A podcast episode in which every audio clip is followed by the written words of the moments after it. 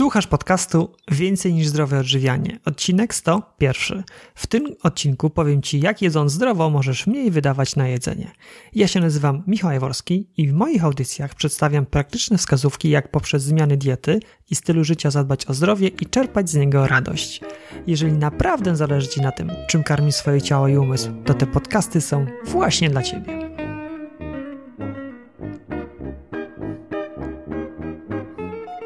Cześć, witam Cię w 101 odcinku podcastu Więcej niż zdrowe odżywianie. Na początku mam dla Ciebie ważną informację. Podjąłem decyzję o zaprzestaniu nagrywania podcastu Więcej niż zdrowe odżywianie, stąd jest to jeden z ostatnich odcinków, który słuchasz. Mówię jeden z ostatnich, bo być może jeszcze jakieś odcinki powstaną, ale zdecydowanie nie będzie tu można mówić o jakiejkolwiek regularności. O powodach mojej decyzji mówię na końcu tego odcinka, więc jeżeli Cię to interesuje, to zostań ze mną do końca. W dzisiejszym podcaście będę mówił o oszczędzaniu. Oszczędzaniu pieniędzy poprzez zmianę sposobu odżywiania, zmianę tego, co ląduje w Twoim koszyku zakupowym. Będzie to zmiana, która w dłuższej perspektywie doprowadzi nie tylko do tego, że w Twoim portfelu zostanie więcej pieniędzy, ale również do tego, że będziesz mniej podatny, podatna na choroby, co może się przełożyć na kolejne oszczędności, tym razem w aptece. Będę mówił o tym, jak można zmienić swoją dietę, albo inaczej, obecność których produktów w codziennej diecie można zwiększyć, co przełożyć się może nie tylko na niższe miesięczne wydatki na pożywienie, ale co bardzo ważne, również na stan Twojego zdrowia. Może troszeczkę historii, jak to się wszystko zaczęło w naszej rodzinie. Prowadzenie zdrowego odżywiania w naszej rodzinie zaczęło się ponad 10 lat temu. Bezpośrednim impulsem do tego była silna alergia u jednego z naszych dzieci, co wymusiło szukanie innych pozafarmakologicznych sposobów na jej opanowanie. Efekty były tak zachęcające, że razem z żoną na poważnie zainteresowaliśmy się dietetyką, co moją żonę Tatianę doprowadziło do zrobienia dyplomu dietetyczki, a w kolejnym etapie psychodietetyczki. Ale wracając do początku. Po pierwszych kilku zmianach sposobu odżywiania przyszły kolejne, potem kolejne i tak już wsiąkliśmy. Równocześnie obserwowałem samopoczucie swoje oraz swojej rodziny. Wnioskami z tej ewolucji dzielimy się razem z Tatianą na blogu Więcej niż zdrowe odżywianie, a ten konkretny odcinek podcastu będzie dotyczył sposobów na obniżenie kosztów zdrowej żywności. Nie będzie to podcast w żaden sposób namawiający do porzucenia produktów odzwierzęcych. To jest akurat indywidualna decyzja każdej osoby. Moim celem jest pokazanie Ci, że już nawet małe zmiany w Twoim jadłospisie sposobie przygotowywania posiłków mogą się przełożyć na wymierne oszczędności finansowe i poprawę samopoczucia oraz zdrowia. Nasza rodzina ciągle jada produkty odzwierzęce, jednak prawdą jest, że jest tego obecnie zdecydowanie mniej. O tym, dlaczego nadmiar mięsa szkodzi, mówiłem w odcinku 31 odcinku podcastu pod tytułem Dlaczego nadmiar mięsa jest niezdrowy. Więc jeżeli ta tematyka Cię interesuje, to zachęcam do wysłuchania tego odcinka. Linka do niego umieszczę w notatkach do tego podcastu. W naszej rodzinie budżet domowy prowadzimy również co najmniej od 10 lat. Pierwsze kilka lat była to wersja papierowa. W zeszycie mieliśmy trzy kategorie: spożywcze, paliwo i inne. W rubryce inne każda kwota była pisana, co konkretnie kupiliśmy. Nie było to aż tak pracochłonne, jak się może wydawać i doskonale spełniało dwa zadania. Pierwsze, dokładnie wiedzieliśmy, na co rozchodzą się nasze pieniądze, a drugie, każdy taki niekoniecznie potrzebny zakup był poprzedzony walką z drugim ja – no przecież będę musiał wpisać to do zeszytu. Co czasem pomagało w podejmowaniu decyzji, że może jednak nie do końca potrzebuję teraz to kupować. Kilka lat później nasz budżet domowy przenieśliśmy do jednego z banków internetowych, w którym można zdefiniować grupy wydatków i reguły, dzięki którym system sam kwalifikuje wydatki do poszczególnych grup. Pewnym ograniczeniem tego rozwiązania jest konieczność opłacania wszystkich zakupów elektronicznie, czyli kartą, ale i tak w większości wypadków tak to robimy, więc te wyjątkowe sytuacje, gdy płacimy gotówką, w tym systemie też można uwzględnić. Jakiś czas temu zrobiłem zestawienie naszych wydatków na jedzenie, jak to się kształtowało w kolejnych latach. I to, co szczególnie zwróciło moją uwagę, to ostatnie 5-7 lat. Dlaczego? Nasze dzieci wtedy z uwagi na dorastanie jadły coraz więcej, a my w tym czasie przebudowywaliśmy nasz koszyk zakupowy, ciągle wprowadzając coraz zdrowsze produkty do naszej diety. Co się okazało? Otóż pomimo, że znacząco zwiększyliśmy ilość zdrowych produktów w naszej kuchni oraz spożycie samo w sobie, no bo dzieci dorastały, to nasz budżet domowy wcale nie eksplodował. Kwota, jaką wydajemy na produkty spożywcze jest, jest stała, a musisz wiedzieć, że w tym czasie nasza rodzina się powiększyła o kolejną osobę, trzecie dziecko, więc realnie koszty żywności na jedną osobę spadły. Dlaczego zdrowe produkty roślinne mogą w efekcie być tańsze od klasycznej żywności opartej w dużej mierze na produktach odzwierzęcych? Wystarczy pójść do marketu i popatrzeć na półki. Co jest najdroższe, a co najtańsze w przeliczeniu na kilogram wagi? Jednym z najdroższych produktów są mięsa i sery. Co mamy na drugim końcu skali? Co jest najtańsze? Kasze, zboża, rośliny strączkowe i warzywa. Możesz pomyśleć, tak, ale mięso w przeliczeniu na kilogram wagi dostarcza więcej kalorii. Otóż niekoniecznie.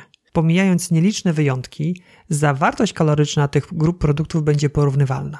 Jednak rozważając to porównanie również w kategoriach prozdrowotnych, pojawia się zupełnie inne zestawienie.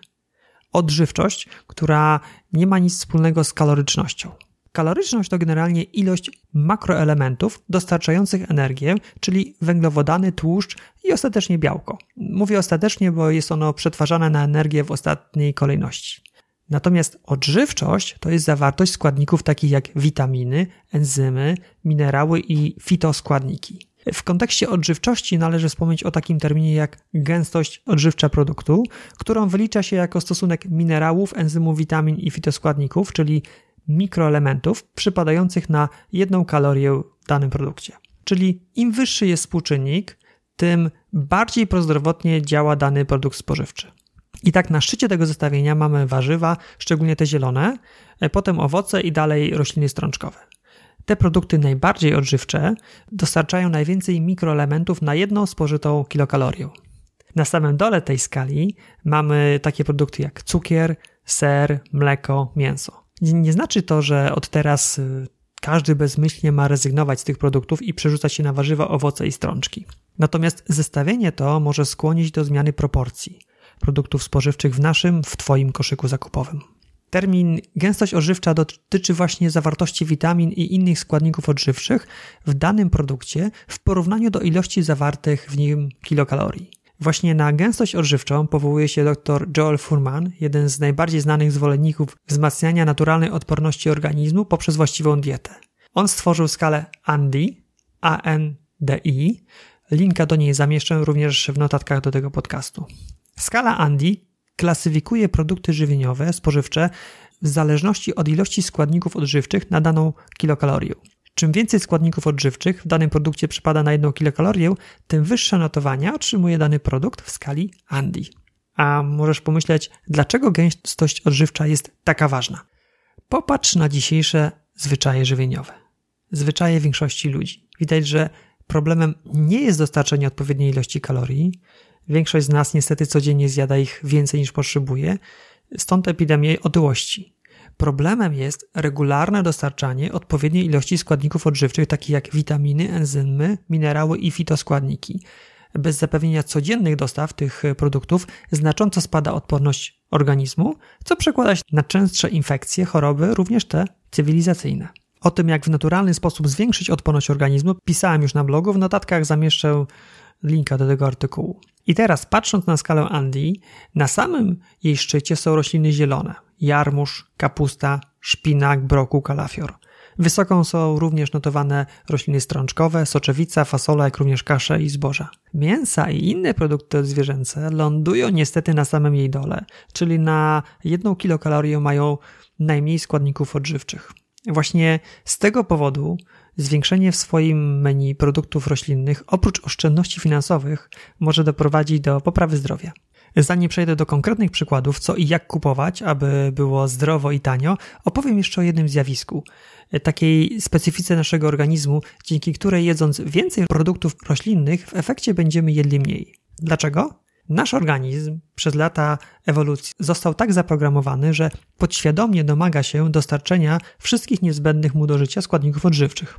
E, to jest jeden z elementów naszego systemu zachowawczego. Niektórzy mówią, że jak mają na coś ochotę, to ich organizm właśnie tego potrzebuje i dlatego to jedzą. I jest tym dużo prawdy, pod warunkiem oczywiście, że nie mają codziennie ochoty na batona z leszną czekoladą, który w zdecydowanej większości składa się z cukru, no bo wtedy to jest zwykłe uzależnienie, o którym swoją drogą mówiłem w odcinku 35. Dlaczego cukier szkodzi i jak go uniknąć? Jak Cię to interesuje, to zapraszam do przesłuchania tego odcinka. Więc w pewnym uproszczeniu można powiedzieć, że organizm poczuje sytość dopiero, gdy dostarczymy mu w danym posiłku wszystkich brakujących w danym momencie składników odżywczych. I teraz pytanie. Jak myślisz, jakie są większe szanse na zaspokojenie tych potrzeb, gdy jesz produkty z wysoką gęstością odżywczą czy niską? Właśnie, jedząc wysoko przetworzoną żywność z niewielką gęstością odżywczą, zanim poczujesz sytość, fizycznie spożyjesz zdecydowanie większą ilość kalorii niż gdybyś jadł posiłek oparty na nieprzetworzonych, gęstych odżywczo produktach. Dlatego, jadając pełnowartościowe produkty spożywcze, a tak się składa, że w dużej części są one roślinne, sytość poczujesz dużo szybciej, najesz się zjadając mniejszą ilość pokarmu. Dodatkowo, po takim posiłku, z uwagi na fakt, że zawiera on błonniki węglowodany złożone, czyli wolniej się rozkładające, zdecydowanie dłużej pozostaniesz syty. To jest po prostu czysta oszczędność. No dobrze, to po tym wprowadzeniu przechodzimy do konkretów. Co i w jakiej postaci możemy jadać, aby przełożyło się to na mniejsze wydatki na żywność i na poprawę zdrowia? Pierwsza grupa produktów to zboża. Kasza jaglana, kasza gryczana, kasza jęczmienna, pęczak, ryż brązowy, co tam jeszcze? Płatki owsiane górskie i to chyba na tyle. Aha, jest jeszcze komosa ryżowa, ale ona do najtańszych nie należy, więc my w naszej rodzinie stosujemy ją raczej jako urozmaicenie. Wszystkie z wymienionych produktów, oprócz ryżu i komosy, to nasze rodzime produkty rosnące w naszym klimacie, w naszym najbliższym otoczeniu. Jedną z dobrych zasad zdrowego odżywiania jest właśnie jadanie produktów, które są hodowane w okolicy, której żyjemy, więc te zboża doskonale wpisują się w ten schemat. Można je przygotować na różne sposoby, najprościej jest je ugotować. Zboża przed gotowaniem dobrze jest wypłukać w wodzie, bo z jednej strony chodzi o najzwyklejsze względy higieniczne, one w różnych miejscach mogły przebywać podczas transportu czy przechowywania, chociaż przy niektórych też, e, tak jak na przykład kasza jaglana, płukanie ma bezpośredni wpływ na ich smak po ugotowaniu. Otóż kilkakrotne wypłukanie kaszy jaglanej przed ugotowaniem niweluje jej charakterystyczną goryczkę. Jeżeli nie smakuje Ci gotowana kasza, możesz wzbogacić jej smak dodatkiem przypraw, ziół lub warzyw. Do gotowania kaszy dobrze jest dodać trochę tłuszczu, np. kokosowego albo masła kolorowanego, albo już na talerzu trochę orzeków. Dzięki temu spowalniamy trawienie i dłużej jesteśmy syci. Zupełnie niedawno, będąc u mamy mojej żony, na obiad jedliśmy m.in. pyszną kaszę jęczmienną. Mama w garnku z grubym dnem zeszkliła odrobinę cebuli i do takiej okrasy dodała ugotowaną kaszę. Wszyscy łącznie z dziećmi zajadaliśmy, aż nam się uszy trzęsły. Będąc przy kaszach i zbożach, wspomnę jeszcze o chyba najmniej, oprócz jaglanej, docenianym rarytasie zdrowotnym. Gryka, nasza kasza gryczana. E, faktycznie niektórym może ona nie smakować, bo ma dość, no, wyrazisty smak. Ale nie wszyscy wiedzą, że kasza gryczana jest dostępna w dwóch wersjach. Jednej, najczęściej spotykanej, to jest kasza palona, i druga, rzadziej spotykana, kasza niepalona. Wersja niepalona ma łagodniejszy smak i osoby, którym on przeszkadza, mogą zacząć swą przygodę z gryką właśnie od jej niepalonej wersji. Gryka ma jeszcze jedną ciekawą cechę. Otóż w przeciwieństwie od innych takich bardzo popularnych zbóż, w szczególności pszenicy, gryka jest niepodatna na modyfikację i sztuczne nawożenie. Po prostu, co by z nią nie kombinować, to i ona nie chce wydawać więcej plonów i, i nie chce być odporna na pestycydy przeciwko chwastom. Dlatego z czysto ekonomicznego punktu widzenia nie opłaca się jej nawozić, bo to nie zwiększa plonów. Dzięki temu jest ona jednym z najzdrowszych, bo pozbawionych modyfikacji zbóż. Właściwie to nie zboże, bo gryka to też jest taka ciekawostka. Gryka nie jest zbożem, ponieważ należy do rodziny rdestowatych jeszcze jedna ważna rzecz. Niestety niektórzy producenci kryki e, na ostatnim etapie jej uprawy stosują pestycydy na bazie glifosatu, np. Roundup, żeby tuż przed zbiorem ją wysuszyć. Dlatego my w naszej rodzinie grykę kupujemy w wersji bio. Tak więc pierwsza kategoria zakupów w koszyku oszczędnego i dbającego o zdrowie zakupowicza to zboża. Kasza jaglana, kasza gryczana, kasza jęczmienna, pęczak, ryż brązowy i płatki owsiane górskie. Druga grupa produktów to nasiona roślin strączkowych, czyli fazola, groch, ciecierzyca i soczewica. Soczewice występują w czterech kolorach: zielona, czerwona, brązowa i żółta. W tej grupie znajdują się również soja, jednak my z uwagi na fakt, że zdecydowana większość soi jest modyfikowana genetycznie, my soję po prostu omijamy z daleka. Rośliny strączkowe możemy generalnie kupować w dwóch postaciach. Suche ziarna, które przed ugotowaniem należy minimum 12 godzin moczyć w wodzie lub, lub w postaci gotowej do spożycia, czyli w puszce. Chociaż ten drugi wariant, puszkowy, może być bardzo kuszący, jeśli chodzi o czas przygotowania, to ja zdecydowanie polecam kupowanie suchych ziaren. Dlaczego? Po pierwsze, tak jest na pewno zdrowiej, bo powłoka, którą wyścielane są od wewnątrz puszki, zawiera takie chemiczne paskustwo, które uaktywnia się w kontakcie z tlenem. Drugi powód jest taki, że tak jest po prostu zdecydowanie taniej. Na blogu jest wpis zatytułowany Jakie zdrowo i tanio, link będzie w notatkach, w którym przedstawiam dokładne wyliczenia kosztów. Ja to tylko powiem, że dzięki kupowaniu suchych ziaren strączkowych w sklepie internetowym można zaoszczędzić prawie 70% kosztów w porównaniu do detalicznego kupowania tego samego produktu w puszkach. Tak więc gra jest zdecydowanie warta świeczki. Teraz możesz sobie pomyśleć, no tak, może to i jest tanie, ale jak często można jadać fasolkę po bretońsku lub coś takiego? E, no właśnie, wyobraź sobie, że z nasion roślin strączkowych można wyczarować wyjątkowo smaczne i pełne składników odżywczych, w tym białka, bo z tego głównie słyną strączki potrawy. E, w notatkach do tego podcastu zamieszczę linki do dokładnych przepisów, to tylko wspomnę o takim e, daniu jak falafel, czyli kotleciki z mielonej ciecierzycy, humus, pasta z ciecierzycy z sezamu i na przykład o czekoladowym brownie z czarnej fasoli. Pychota. Aha, i jeszcze jedno. Z czerwonej soczewicy, która może być gotowana bez namaczania i orzechów nerkowca można w 20 minut przygotować pyszny sos, który doskonale komponuje się na przykład z gotowanymi zbożami, o których wspominałem wcześniej, albo z gotowanymi warzywami. Cała moja rodzina uwielbia ten sos. W notatkach oczywiście podlinkuję do przepisu do tego sosu, abyście mogli go sobie szybko wykonać i spróbować. Czyli druga grupa produktów w naszym koszyku to suche nasiona roślin strączkowych. Fasola, groch, ciecierzyca, soczewica. Przypominam, że fasola i soczewica występują w różnych kolorach i rozmiarach. To też fajnie, bo można sobie urozmaicić to, co widzimy na talerzu. Trzecia grupa to makarony.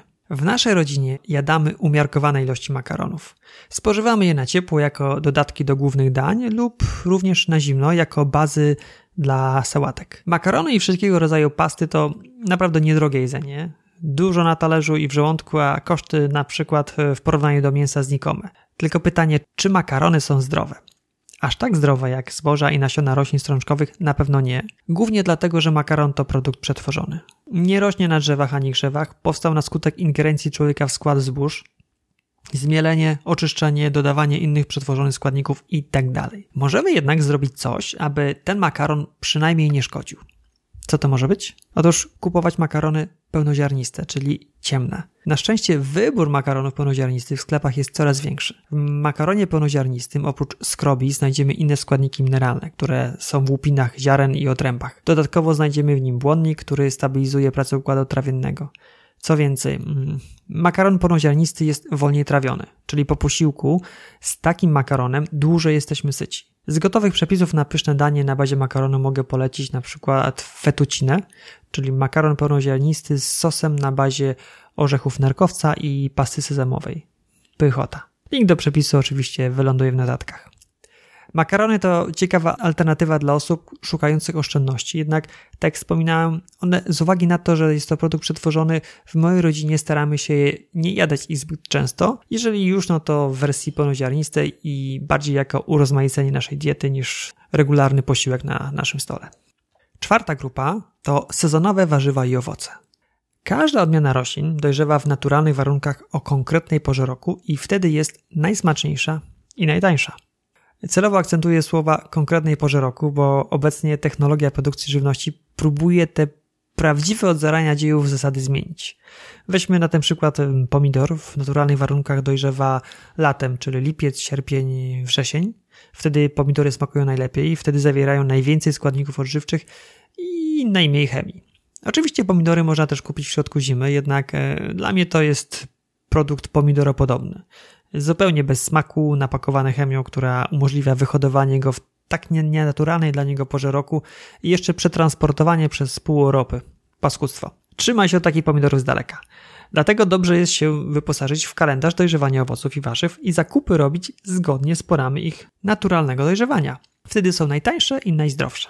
Oczywiście największy wybór będzie latem i wczesną jesienią, ale naprawdę nawet zimą jest sezon na niektóre warzywa. Przykłady?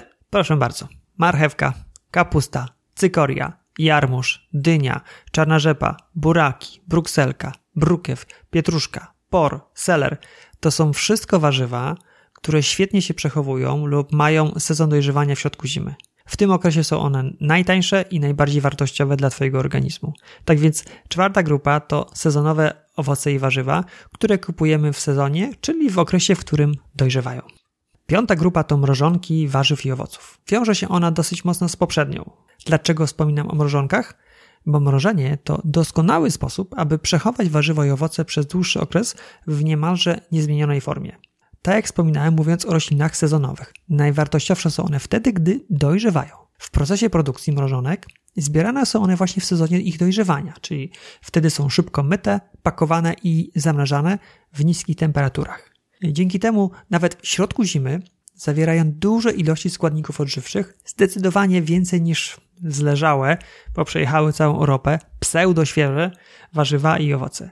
Dlatego warto po nie sięgać, gdy najdzie Was ochota na przykład na coś słodkiego. Z mrożonek można wykonać pyszne i zdrowe koktajle albo na przykład lody sorbetowe.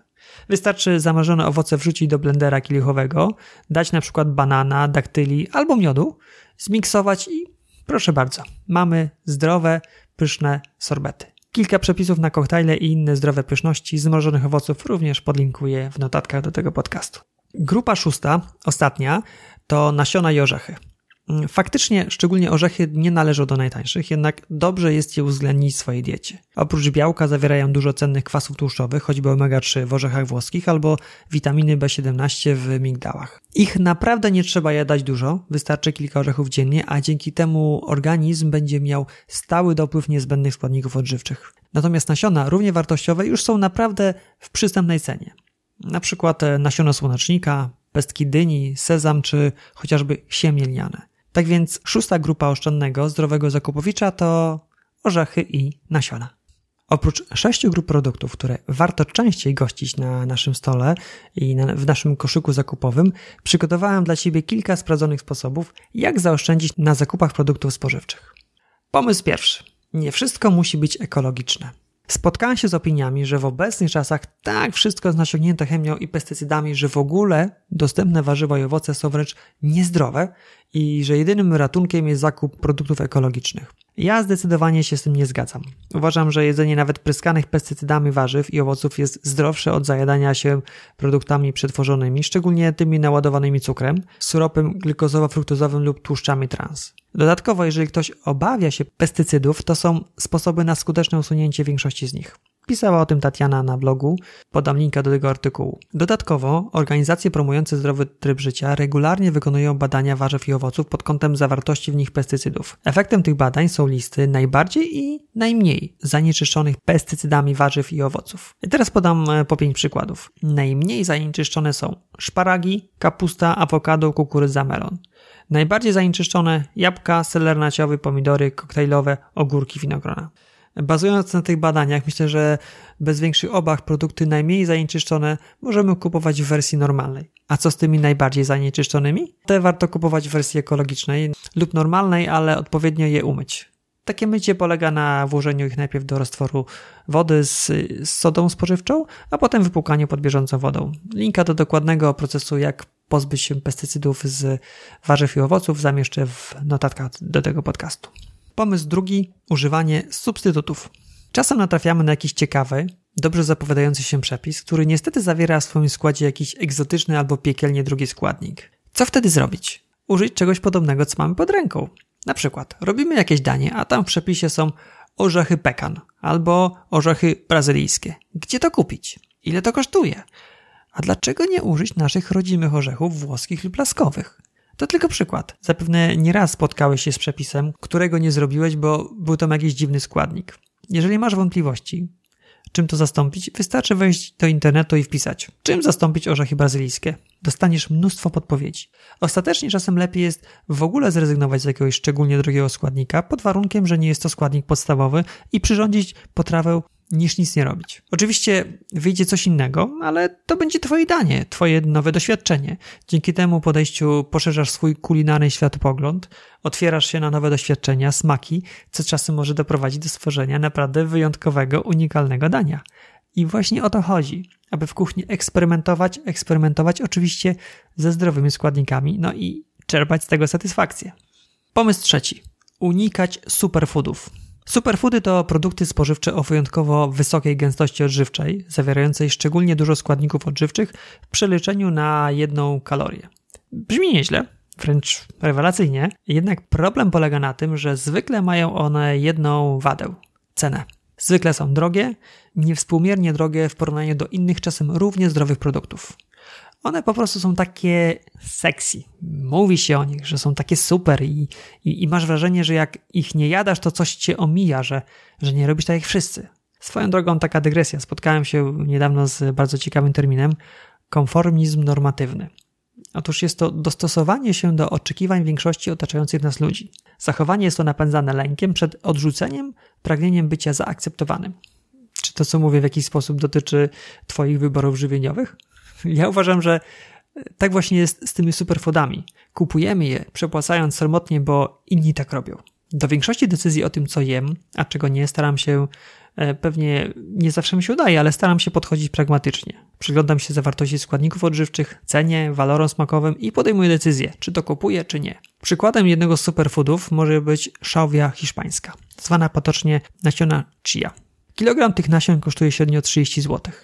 Słynie ona m.in. z dużej zawartości kwasów tłuszczowych omega-3. Co ważne, nie posiada równocześnie zbyt wiele kwasów omega-6, które, choć są cenne, w nadmiarze powodują przewlekłe stany zapalne organizmu. Dla porównania, na naszym rodzinnym rynku, na naszych polach rośnie od wieków siemielniane, które ma bardzo zbliżone właściwości do nasion szałwi hiszpańskiej i kosztuje, uwaga, kosztuje 6 zł za kilogram, czyli 5 razy taniej. Inny przykład. Bardzo drogie nasiona goi można zastąpić jakże zdrową aronią, a wiśnie, nasze polskie wiśnie, mają właściwości zdrowotne porównywalne z egzotycznym granatem. Przykłady można mnożyć. Oczywiście każdy z nas jest inny, kieruje się innymi kryteriami i zapewne ma inne cele i potrzeby. Jednak ja i moja rodzina takie superfoody traktujemy raczej jako ciekawostkę niż podstawę budowania zdrowego i rozsądnego cenowo koszyka zakupowego. Pomysł czwarty. Zakochaj się w prostocie. Tworzenie prostych, składających się z niewielkiej ilości składników potraw sprzyja zdrowemu samopoczuciu i jest dobre dla portfela. Dlaczego? Z czysto praktycznego punktu widzenia. Im mniej składników używasz, tym mniej asortymentu masz w spiżarni i tym mniejsze szanse, że czegoś nie zjesz albo coś się gdzieś zapodzieje, albo coś przegapisz, okres przydatności się skończy i trzeba będzie to wyrzucić. Chyba z taką argumentacją każdy się zgodzi. Jednak to nie wszystko. Każdy składnik pokarmu, z którego składa się nasz posiłek, ma swój unikalny smak, który jest rozpoznawany i rejestrowany przez podwzgórze mózgowe, ośrodek kontroli apetytu. Badania pokazują, że sytość poczujemy dopiero, gdy podwzgórze mózgowe zarejestruje określoną ilość każdego smaku ze zjadanego pożywienia. To bardzo ważne, powtórzę. Sytość poczujesz dopiero, gdy Twoje podzgórze mózgowe zarejestruje określoną ilość każdego smaku ze zjadanego przez Ciebie posiłku. Dlatego zjadając posiłek składający się z wielu składników, sytość poczujesz później i w efekcie zjesz tego więcej, czasem niestety dużo więcej niż byś chciał. Prosty przykład. Wyobraź sobie spotkanie towarzyskie, jakąś wystawną kolację z wieloma daniami. Naprawdę trzeba mieć ogromną samodyscyplinę, aby się nie przejeść. Gdy ktoś postawi przed tobą paterę owoców, na przykład jabłek, to zjesz dwa, trzy i masz dosyć. Zdaję sobie sprawę, że to jest taki przejaskrawiony przykład, jednak z doświadczenia zauważyłem, że przejaskrawienia najtrafniej ujmują istotę rzeczy, zjawiska i najdłużej zapadają w pamięć. No więc jak wykorzystać to w praktyce tę prostotę? Szukaj przepisów składających się z małej ilości składników. Jak na śniadanie jesz rano owsiankę, to dodaj do niej tylko owoce. Najlepiej jeden rodzaj owoców. Szybciej poczujesz sytość. E, co dalej? Traktuj jedzenie owoców lub e, przekąszanie orzechami, nasionami również jako autonomiczne posiłki. Bierzesz garść orzechów, zjadasz i za chwilę czujesz sytość. Zjadanie prostych, składających się z małej ilości składników posiłków ma jeszcze jedną zaletę. Odciąża Twój układ pokarmowy. Może się spotkałeś z zasadami dotyczącymi odpowiedniego łączenia pokarmów. Co z czym się powinno łączyć, aby żołądek miał szansę odpowiednio to strawić, a układ pokarmowy przyswoić. Tak zwana dieta rozdzielna.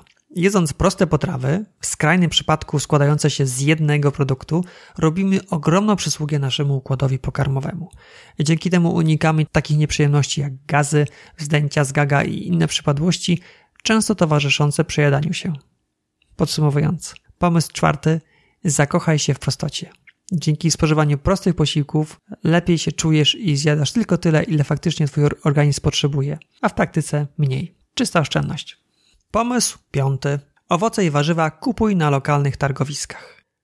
Przyznam się, że przez większość mojego dorosłego życia byłem przeciwnikiem kupowania na targowiskach. Przeszkadzała mi konieczność przyciskania się od stoiska do stoiska, lawirowanie między innymi zakupowiczami, którzy mają z sobą rowery, jakieś wózki i torby oraz y, między wózkami sprzedawców kawy czy herbaty. Dużo wygodniej było i tak naprawdę dalej jest pójść do supermarketu, gdzie szerokimi olejkami w rytm muzyki jadę z wielkim koszem i gdzie mogę kupić praktycznie wszystko od A do Z. Jednak, gdy uświadomiłem sobie drogę, jaką muszą przebyć poszczególne produkty od producenta do regału z wystawą w markecie i zestawiłem ją z przyjazdem rolnika rano na targowisko, to coś we mnie drgnęło. To nie są te same produkty. Oczywiście i na targowiskach znajdziemy sprzedawców, którzy zaopatrują się w hurtowniach, ale nawet u nich w zdecydowanej większości produkty są lepszej jakości niż w marketach. My szukamy sprzedawców, którzy mają owoce i warzywa wyhodowane przez siebie, którzy od lat przyjeżdżają na to targowisko i u których zazwyczaj jest najwięcej kupujących. Te produkty naprawdę inaczej smakują i są w atrakcyjnych cenach. Takie zakupy na targowisku robimy raz w tygodniu, od razu większą ilość. Kupując na targowisku, paradoksalnie mamy większy wybór. W markecie zwykle jest jeden rodzaj pomidorów, wszystkie identyczne, piękne, błyszczące. Na targowisku dodatkowo można kupić pomidory mniejsze, takie trochę popękane nawet czasem, ale za to w dużo, dużo lepszej cenie. Przy zakupie większej ilości można dodatkowo poprosić o dodatkowy rabat. Nie dość, że kupujemy zdrowszy, smaczniejszy produkt, to często za dużo niższą cenę. Pomysł szósty. Zabaw się w ogrodnika. W zdrowej kuchni nie może zabraknąć ziół. Zawierają w sobie m.in. mnóstwo przeciwutleniarzy, które neutralizują stany zapalne w organizmie. Dobre są zioła suszone, ale jeszcze lepsze są świeże. Natka pietruszki, bazylia, mięta, oregano i wiele, wiele innych. Takie świeże zioła można kupować w doniczkach w sklepie. Doniczka bazylii kosztuje od 4 do 6 zł, ale można je również za ułamek tej kwoty wyhodować na parapecie czy też latem na balkonie lub na tarasie. To naprawdę nie jest trudne. Wystarczy zobaczyć się w doniczki, ziemię do kwiatów, nasiona, no i trochę cierpliwości. Jeżeli ktoś lubi się zajmować w domu kwiatami, to hodowanie ziół może być dla niego źródłem dodatkowej przyjemności, satysfakcji, no i oczywiście oszczędności. A to się nagadałem, ale to już wszystko, co dzisiaj dla Ciebie przygotowałem. Powiedziałem o sześciu grupach produktów i sześciu pomysłach, dzięki którym możesz zaoszczędzić na wydatkach na jedzenie i przy okazji przemycić trochę zdrowego jedzenia do Twojej kuchni. Natomiast co ważne, stosując jeden lub kilka z tych pomysłów, możesz zyskać dodatkowo coś cenniejszego. Możesz zyskać poprawę zdrowia. Jedzenie naprawdę ma znaczenie. Mówi się, że jesteś tym, co jesz. Bardziej adekwatnie będzie powiedzieć, że jesteś raczej tym, co przyswajasz. Naprawdę uważam, że jedzenie prostych posiłków bazujących w większości na warzywach i owocach sprawia, że lepiej funkcjonuje nasz układ trawienny. A dobrze działający układ trawienny to podstawa naszego zdrowia. Oprócz zasilania nas w składniki odżywcze ma on nieoceniony wpływ na odporność organizmu. E, mam tu na myśli różnorodność mikroflory bakteryjnej. Ja to zauważyłem u siebie i u mojej rodziny. Dokładnie takie same doświadczenia mają nasi kursanci, którzy przychodzą przygotowane przez Tatianę programy odnowy organizmu. My odkąd e, zwracamy uwagę na to, co unikamy żywności przetworzonej, ograniczamy spożycie produktów odzwierzęcych, naprawdę lepiej się czujemy i rzadziej musimy chodzić do apteki. To jest naprawdę super. Jeżeli ten odcinek Ci się podobał, jeżeli powiedziałem coś, co wniosło coś wartościowego do Twojego życia, to podziel się proszę tym podcastem, wyślij linka do jakiejś osoby znajomego, może też będzie zainteresowana treściami, o których tutaj mówiłem. Na koniec obiecane wyjaśnienie powodów decyzji o zaprzestaniu nagrywania podcastu. Przyznam się, że myśli te przychodziły do mnie już wielokrotnie. Szczególnie gdy pojawiały się komplikacje typu prawie gotowy podcast trzeba było nagrać jeszcze raz, bo jakość nagrania albo jego zawartość merytoryczna były niewystarczające. Albo umówiona na wywiad osoba po raz kolejny przekłada termin nagrania w sytuacji, gdy ja już mam ustalony harmonogram publikacji. Do tego wygospodarowanie czasu na przygotowanie tematu, zebranie informacji, nagranie, obróbka i publikacja odcinka nieraz wymagało ode mnie nie lada pomysłowości i czasem dokonywania trudnych decyzji. Czy spędzić czas wspólnie z rodziną, czy zamknąć się w pokoju wieczorem i nagrywać podcast. W międzyczasie pojawiły się inne projekty blogowe, typu napisanie książki zbierającej całe nasze doświadczenie. Książki, która każdemu, mam nadzieję, ułatwi wdrażanie zdrowego odżywiania. Mamy już jej spis treści, mamy już jej tytuł, mamy nawet spisane kilka rozdziałów, ale ciągle brakuje czasu na jej dokończenie. Stąd decyzja, aby swój czas, wkładaną energię przesunąć od podcastów do innych blogowych projektów, aby jeszcze lepiej, jeszcze więcej dać z siebie w tych innych obszarach. Nie odcinam się od podcastowania zupełnie. Te 5 lat i 100 nagranych odcinków wiele dla mnie znaczy. Być może natrafię na temat, który mnie zafascynuje, osobę, która mnie urzeknie, to wtedy nagram jeszcze jakiś odcinek, ale nie stawiam sobie w tym obszarze żadnych konkretnych celów. Bardzo Ci dziękuję za wspólnie spędzony czas. Jeżeli na bazie tego, co powiedziałem, chcesz się ze mną podzielić jakąś swoją refleksją, przemyśleniami, to napisz do mnie maila na michal małpa więcej niż zdrowoodżywianie.pl pisane bez polskiej litery, bez spacji. Wszystkie maile czytam i odpowiadam na nie. A tymczasem do zobaczenia na blogu. Cześć!